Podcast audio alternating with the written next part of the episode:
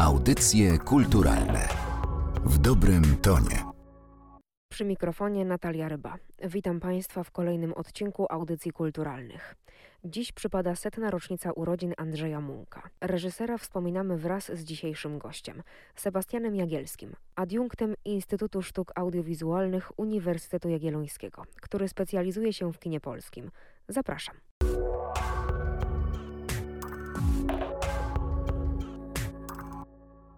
Jak to się stało, że Andrzej Munk zaczął się zajmować kinem? Czy to była kwestia przypadku, bo tak wiele osób uważa? No właśnie, może zacznijmy od y, mojej ulubionej y, anegdoty y, dotyczącej Munka, która pochodzi z filmu Ostatnie zdjęcia Andrzeja Brzozowskiego i być może rzeczywiście też pani jest to znane.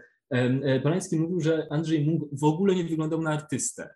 E, w ogóle nie zachowywał się jak artysta i bardziej przypominał urzędnika bankowego niż, niż właśnie reżysera, albo ewentualnie profesora. I po chwili, po chwili e, Polański e, dodał, no tak, ale jeżeli profesora, no to raczej szkoły podstawowej. I rzeczywiście ta, ta anegdota, która no, często jest przywoływana, gdy mowa właśnie o Munku, myślę, że dobrze pokazuje to pewnego rodzaju zaplecze, z jakim właściwie Munk w polskim kinie się pojawił, bo myślę tutaj przede wszystkim o dwóch wątkach, które w pewien sposób zdeterminowały jego wczesną, ale też, no właśnie, no może też późniejszą twórczość. E, właśnie dwa fakty z, z wczesnej biografii Munka, to znaczy e, właśnie jego pochodzenie, to znaczy e, oczywiście pochodził z rodziny zasymilowanych Żydów. W czasie II wojny wiadomo, że no, ukrywał się, żeby przeżyć. I drugi wątek, który wydaje mi się też bardzo ciekawy, to zaplecze lewicowe, które było bardzo ważne, zwłaszcza y, no, w tych pierwszych,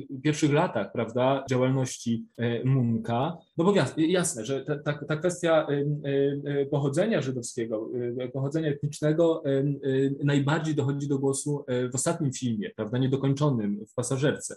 Natomiast właśnie ta kwestia pewnego rodzaju wrażliwości politycznej jest ważna właśnie w tym wczesnym okresie. Myślę tutaj o tym, że w 1946 roku wstąpił do PPS, później do e, Związku Niezależnej Młodzieży Socjalistycznej, no a w końcu w latach 48-52 był członkiem PZPR. Może od razu e, warto dodać, że usunięty ze zachowania niegodne członka partii, ale e, właściwie chodziło oczywiście o te e, PPS-owskie korzenie, z których jakby no, Munk się nie wyparł. No właśnie, jeśli, jeśli mowa o, o, o te początki właściwie kariery Munka i dlaczego, dlaczego kino, to, to no, wydaje się, że nic na to nie wskazywało. Studiował na Wydziale Architektury, Politechnice Warszawskiej, studiował prawo na Uniwersytecie Warszawskim i później właśnie jest szkoła filmowa w Łodzi, dyplom w 51 e, roku. I to jest ciekawe, no bo oczywiście no to, to roczniki 20, właściwie mniej więcej ten sam czas, kiedy Wajda kończy studia i zaczyna reżyserować, więc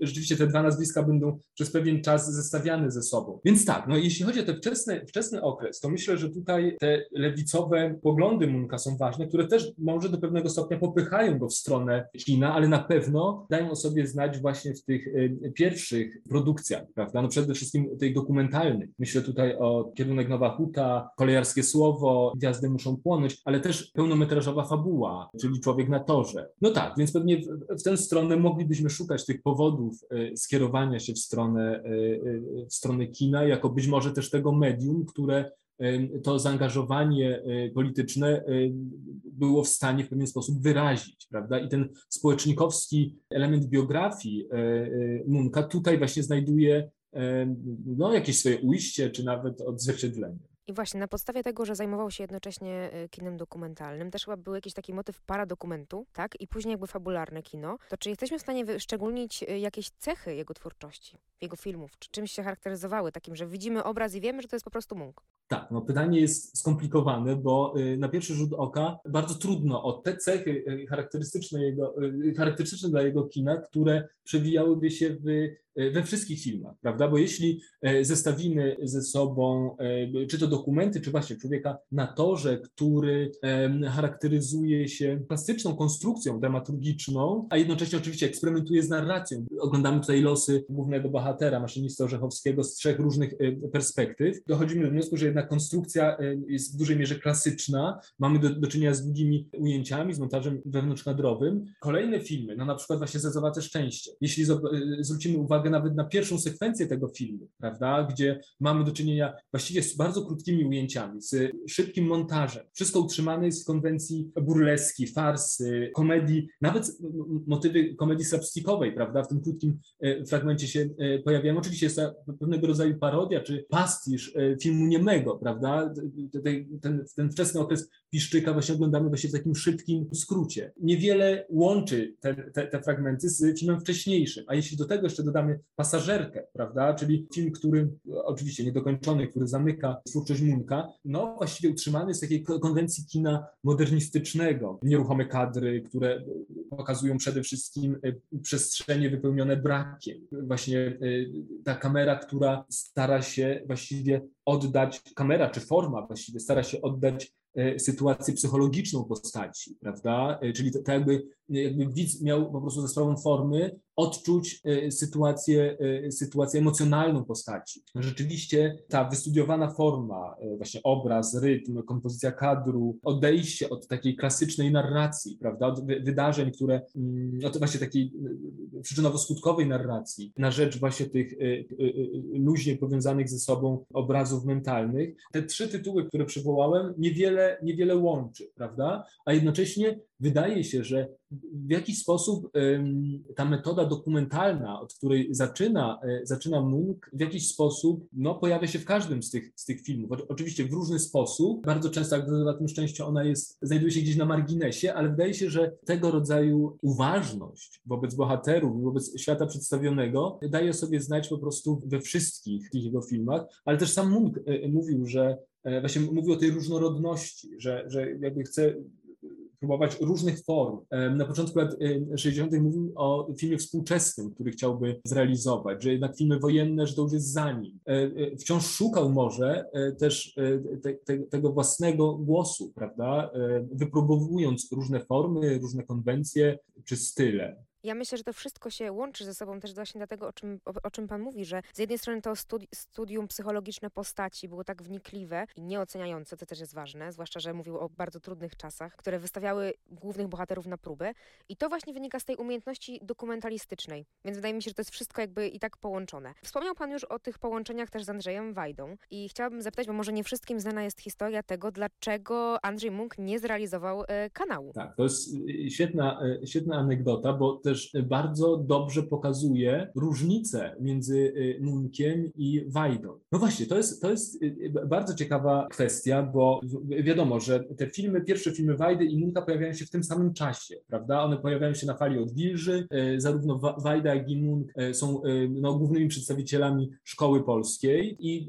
bardzo często sytuowani są jakby w tym samym, w tej samej jakby kategorii, to znaczy tych, tych twórców, i tych filmów, które próbują przepracować traumę II wojny światowej. Jeśli spojrzymy na recepcję tych wczesnych filmów Imunka i Wajdy, to okazuje się, że tak naprawdę wszyscy w tamtym czasie stawiali na Munka. E, ze zdumieniem właściwie przypomniałem sobie niedawno, że właściwie każdy z, filmów fabularnych Munka, to znaczy właśnie Człowiek na torze, Zdobywa szczęście, Eroika, wcześniejsza oczywiście i Pasażerka, zdobywały nagrodę Syrenki Warszawskiej, czyli nagrodę Klubu Krytyki Filmowej, czyli w tym samym czasie, kiedy pojawiały się filmy Wajdy, to jednak Munk był tym ulubionym y, twórcą, ulubionym przez krytyków, więc to wydaje mi się rzeczywiście jakoś znaczące. Początkowo oczywiście Munk przymierzał się do, y, do, do realizacji kanału, a przynajmniej rzeczywiście e, Jerzy Stefan Stabiński przedstawił mu taką propozycję. E, natomiast Munk zareagował na tę propozycję w taki sposób, że nie da się po prostu zrealizować tego filmu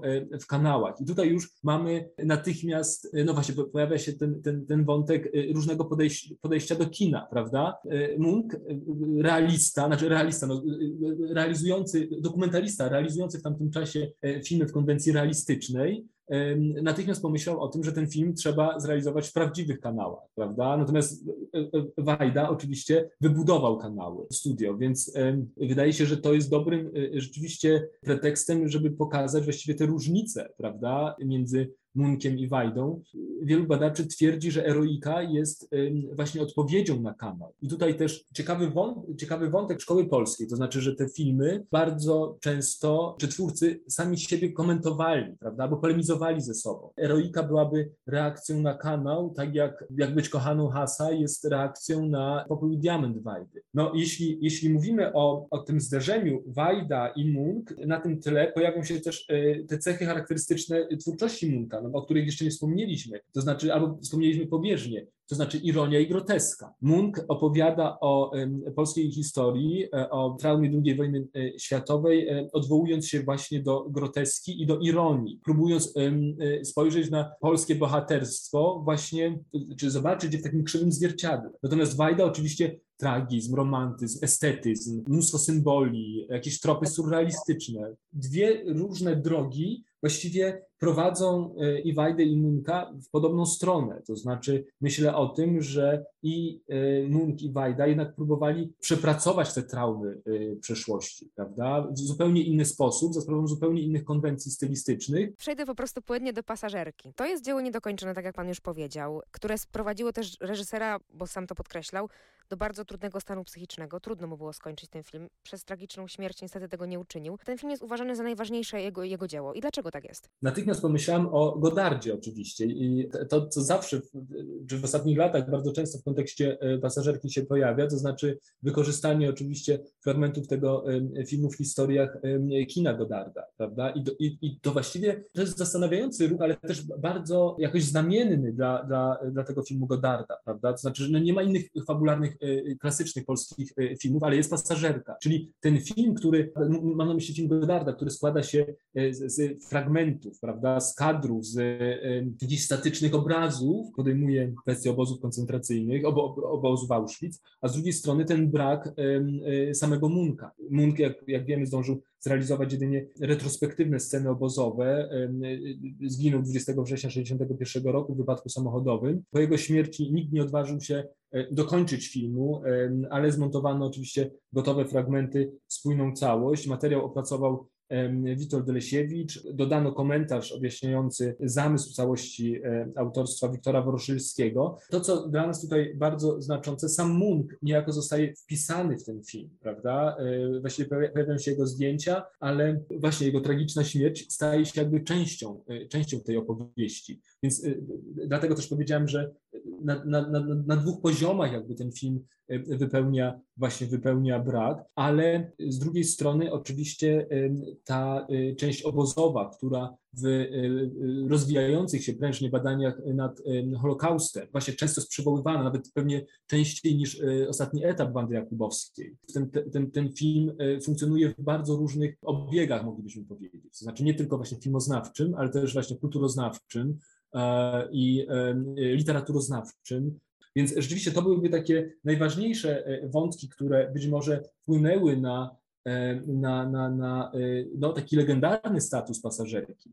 Ale wydaje się, że wciąż właściwie ten film, może inaczej niż te wcześniejsze filmy Munka, jest odczyta, odczytywany na różne e, właśnie nowe sposoby. Na przykład podejmuje się kwestię czasu w e, pasażerce. Właśnie zwraca się uwagę, trochę za Eberhardem, zwraca się uwagę na to, że w tym filmie właśnie to teraźniejszość, prawda, jest zamknięta, jest nieruchoma, a przeszłość jest dynamiczna. Po jaki film w pierwszej kolejności pan e, radziłby sięgnąć i pan polecałby po prostu od tego filmu zacząć? Sam wybrałbym pasażerkę jako ten film najbardziej, najbardziej, no wiadomo, tajemniczy, niepokojący. Myślę, że może to nie jest dobry pomysł, pomysł, żeby od tego filmu e, zaczynać przygodę z Munkiem, więc pewnie naj, naj, naj, najlepiej no może Zezowate Szczęście, jako ten film, który jest pełen energii, witalności, prawda? A z drugiej strony oczywiście ta postać Piszczyka jest wielce problematyczna, prawda? Ten Piszczyk jako ten wzór męskości polskiej, no to e, rzeczywiście wydaje się to dosyć e, niepokojące ale rzeczywiście to chyba Mirosław Przylipiak napisał, napisał, że e,